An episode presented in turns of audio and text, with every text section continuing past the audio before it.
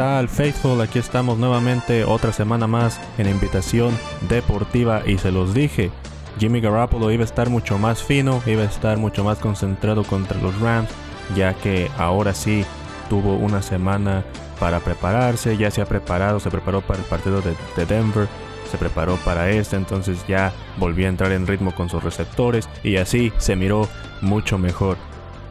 Bueno, vamos a ver los momentos claves contra los Rams para hacer el resumen aquí rápidamente. Los Rams comenzaron el partido con una serie de 16 jugadas que avanzaron 59 yardas y le bajaron 8-12 al reloj. Una serie ofensiva bastante a lo Kyle Shanahan, ¿no? Tomando una página del libro de Kyle Shanahan, pero la defensa de los 49ers muy bien, los limita a un gol de campo.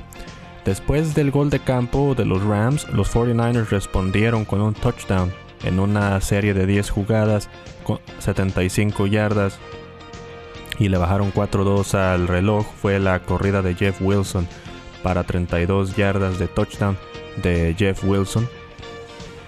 Después los 49ers obligaron a los Rams a 2, 3 y fuera, seguidos, en las siguientes dos series de los Rams. En la segunda serie, para los Rams del segundo cuarto, tuvieron otra serie larga de 11 jugadas para 49 yardas, que duró 5-8. Pero nuevamente, la defensa de los 49ers los limitó a otro gol de campo.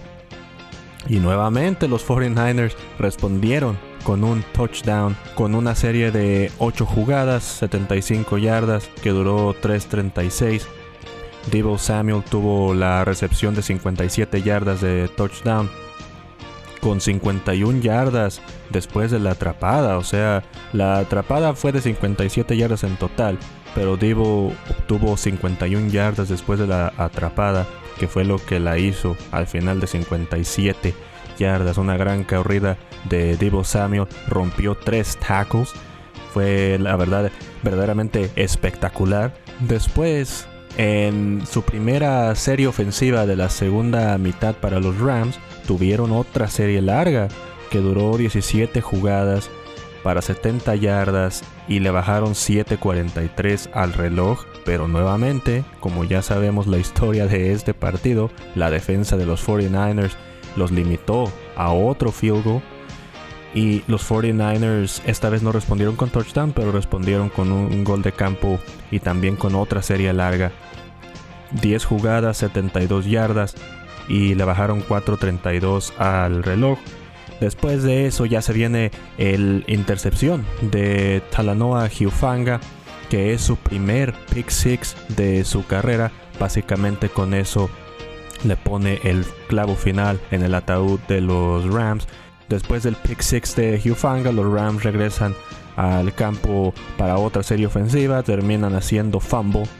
Después de ese pick six lo recupera Kerry Hyder. Ya básicamente aquí es donde termina el partido oficialmente para los Rams. Todavía tienen otra serie más, pero pues ya para este punto en el partido ya es imposible que regresen. Algunas notas ahora avanzando ya a las Panteras y algunas notas que miramos de los 49ers esta semana pasada. Los 49ers no necesariamente establecieron la carrera como hubieran querido, pero sí mantuvieron a los Rams alertas a la carrera, especialmente con el touchdown de Jeff Wilson de 32 yardas. A veces es lo único que necesitas, ¿no? Que el otro equipo mire que tienes esas carreras largas para que estén alertas, para que no estén nada más jugando al puro pase.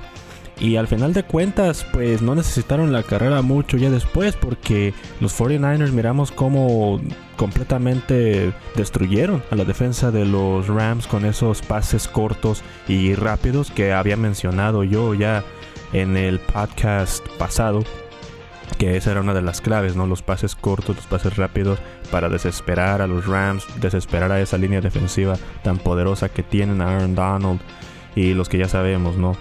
Y es lo que hicieron. Pases cortos, pases rápidos. E-, el, juego de Jimmy Garoppolo se presta perfectamente para eso. sabemos que Jimmy Garoppolo ah, es muy certero en esos pases cortos, es muy rápido deshaciéndose del balón.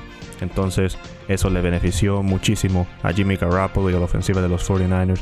Al lado de la defensiva, sabemos que los 49ers, en mi opinión en este momento, tienen la mejor defensa de la liga. Le metieron mucha presión a Matthew Stafford, que fue también una, otra de las claves que dije en el podcast pasado. Y eso, Cup sí fue, sí hizo daño, sí hizo daño Cooper Cup, pero pudo haber hecho más. Sabemos que Cooper Cup siempre puede hacer más y entonces no pudo hacer de todas maneras todo el daño que hubiera podido hacer si la presión de Matthew Stafford no está ahí. Por ejemplo, cuando estaban en la zona roja los Rams, Matthew Stafford no podía hacerle llegar el balón a Cooper Cup por la presión. Siempre estaba constantemente bajo presión, no tenía el tiempo de pasar por todas sus lecturas y entonces pues terminaron en gol de campo esas series en la, zona roja en lugar de touchdowns a Cooper Cup. Así de que ahí sí limitaste hasta, hasta cierto punto el daño que te podía hacer Cooper Cup porque como sí te hizo daño, te podía haber hecho más. Los Rams permitieron 7 capturas de mariscal en total.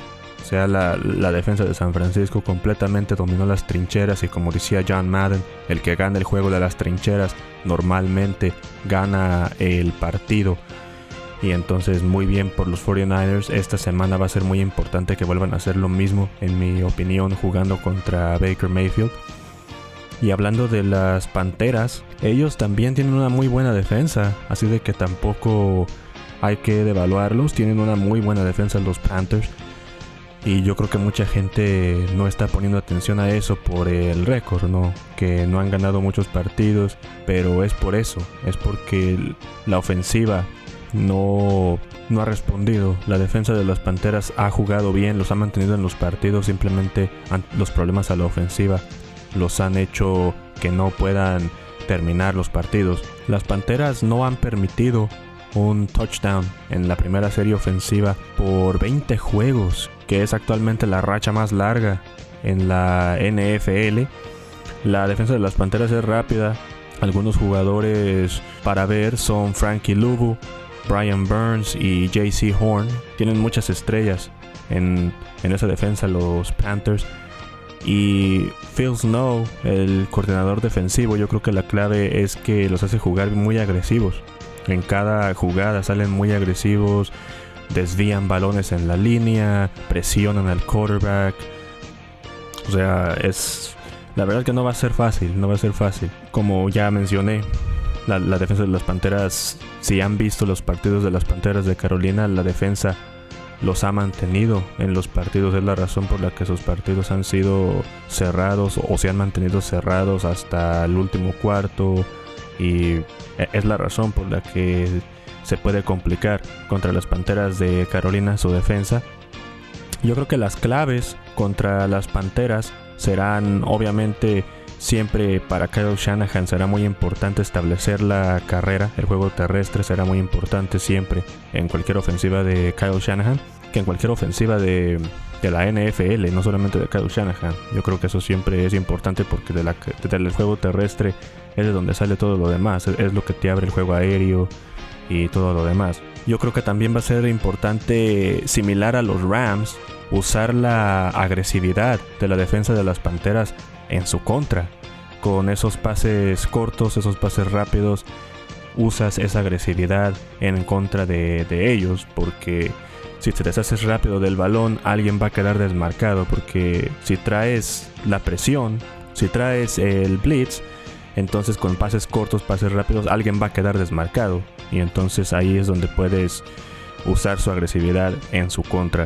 Yo creo que también será clave obligar a Baker Mayfield a que te gane. Lo que quiero decir con eso es tratar de cerrar a McCaffrey.